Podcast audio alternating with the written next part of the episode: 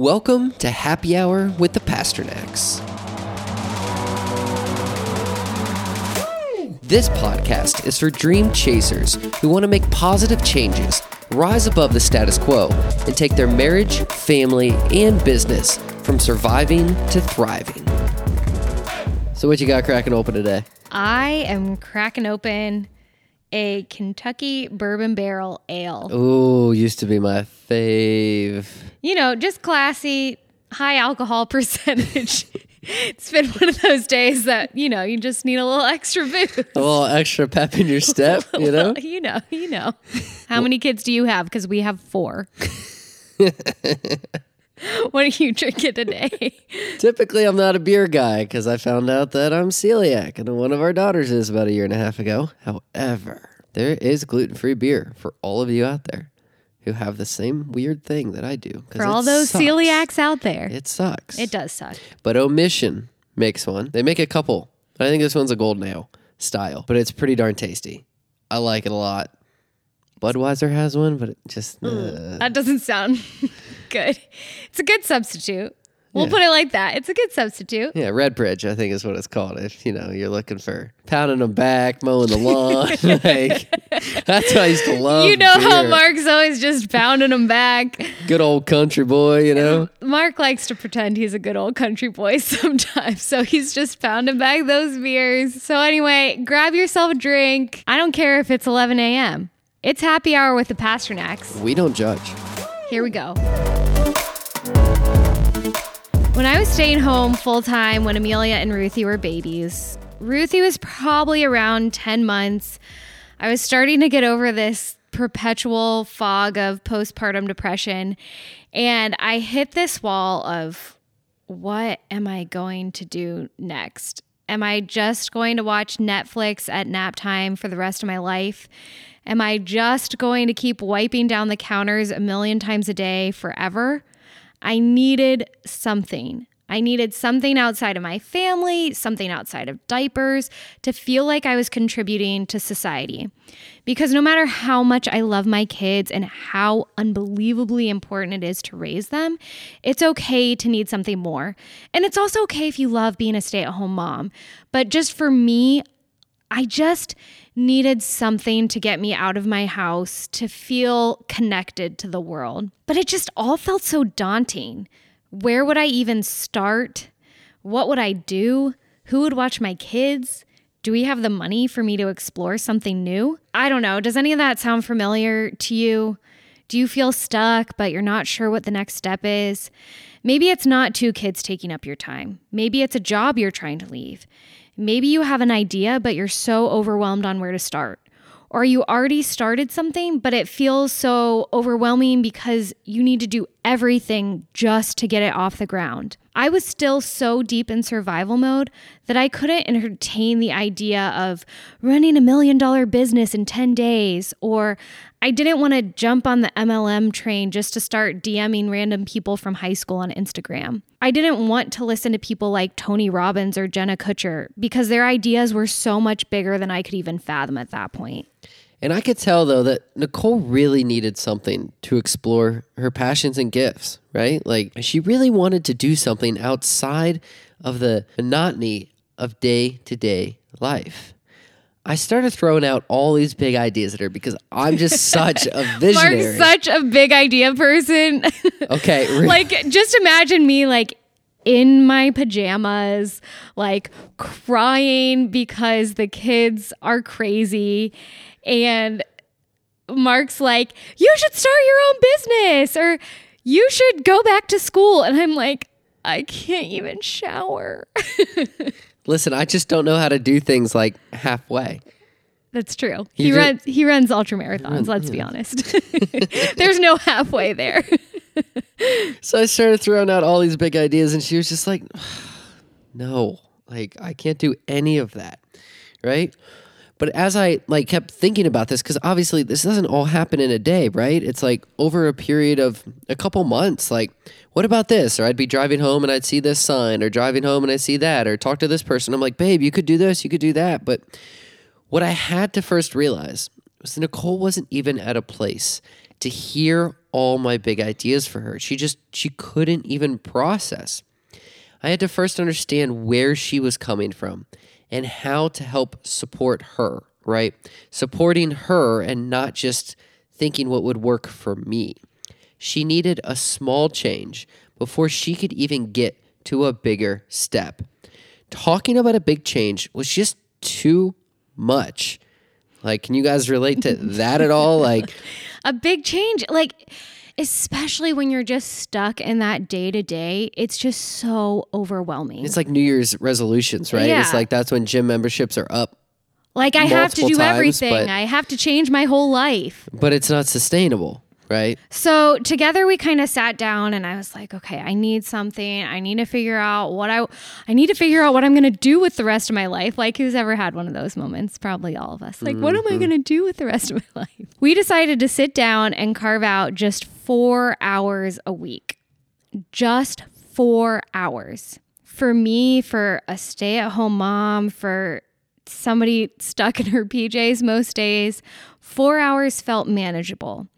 I needed just enough space to get out of my endless cycle to think about what I was going to do next, just to think about what I could do next. Right? Because you have to create time for yourself to even dream again. Yeah. You can't just do that when you're stuck in the day to day. And I knew when I typically ended my workday around five that she was burnt out and exhausted, you know, from managing little kids all day in the house and everything that goes along with that. So the last thing she wanted to do was to sit at a coffee shop all by herself and think about what she should do because she wasn't in her prime zone. I knew I didn't want to start working at nap time and hustling through my day because I needed nap time just to honestly rest and recover from the morning with two kids under two to recover so that I could be a mom for the second half of the day. So I was like, well, I can't work all during nap time. I just need to rest during that time. And listen, like total tangent, but I understand like you've got to work hard to create the life you want. There- there's no way around that. However, this idea of like hustle, hustle, hustle, the reason why people get so burnt out is because they're not assessing their basic needs. They're not truly understanding like Nicole needs nap time to decompress. That is a basic need of hers, like whether it's actually taking a nap herself, but while the kids nap, just to zone out and let her mind just like refresh and expand again before she can move on to do the next thing. So we started asking ourselves, what are Nicole's best hours? I remembered the times that I let her sleep in and get ready without dealing with the kids. Amazing. Not dealing with the kids, but you know what I mean. I mean, they are very needy in the morning. the So it's a lot of dealing. And remember, we had two under two at this point. Amelia was like 18 months and Ruthie was like 10 months. I don't know. That math doesn't add up, but they were really little. Very little. I think it's like 17 months and five months. Thank you. no, that's 12 months apart. 19 months and you get it, guys. You could do You math. do the math yourself. Too many drinks in already, we're only eight minutes into this podcast. but I remembered the times that I let her sleep in, right? And I remembered how refreshed she felt. So we took the same approach here. We decided to get a sitter one day a week for four hours. My best four hours from 9 a.m. to 1 p.m. so that I could have my mind fresh, but I was still home in time for nap time to have a break before I took over the kids for the rest of the day. So maybe your best hours are between 8 p.m. and midnight, or 1 p.m. and 5 p.m., or maybe you even split them up into two hour chunks throughout your week. Hey, maybe you want to work at nap time. So figure out when your best hours are. When do you feel refreshed and inspired? Start there. Then come up with a plan for how you will make that happen each week. So maybe you'll get a babysitter, but maybe that feels like too much. So you'll have your partner take the kids on Saturday morning and you can work. Maybe you work full time. So the best time is Sunday afternoon when you're nice and relaxed. Whatever time it is and whatever works for you, make it happen. Schedule it into your week every week. Talk to your partner so you're both on board with your plan. So start with those four hours, the four most productive hours of your day or of your week, right? Find those best hours. If you don't know what they are, just think. Like, think through your week, right? When do you feel the most inspired or the most productive? And is there a place that makes you feel inspired and productive? Just start there.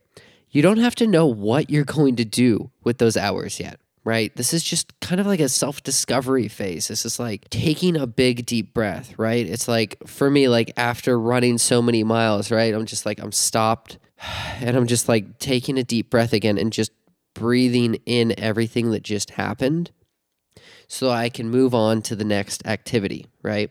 So think about what you really like to do.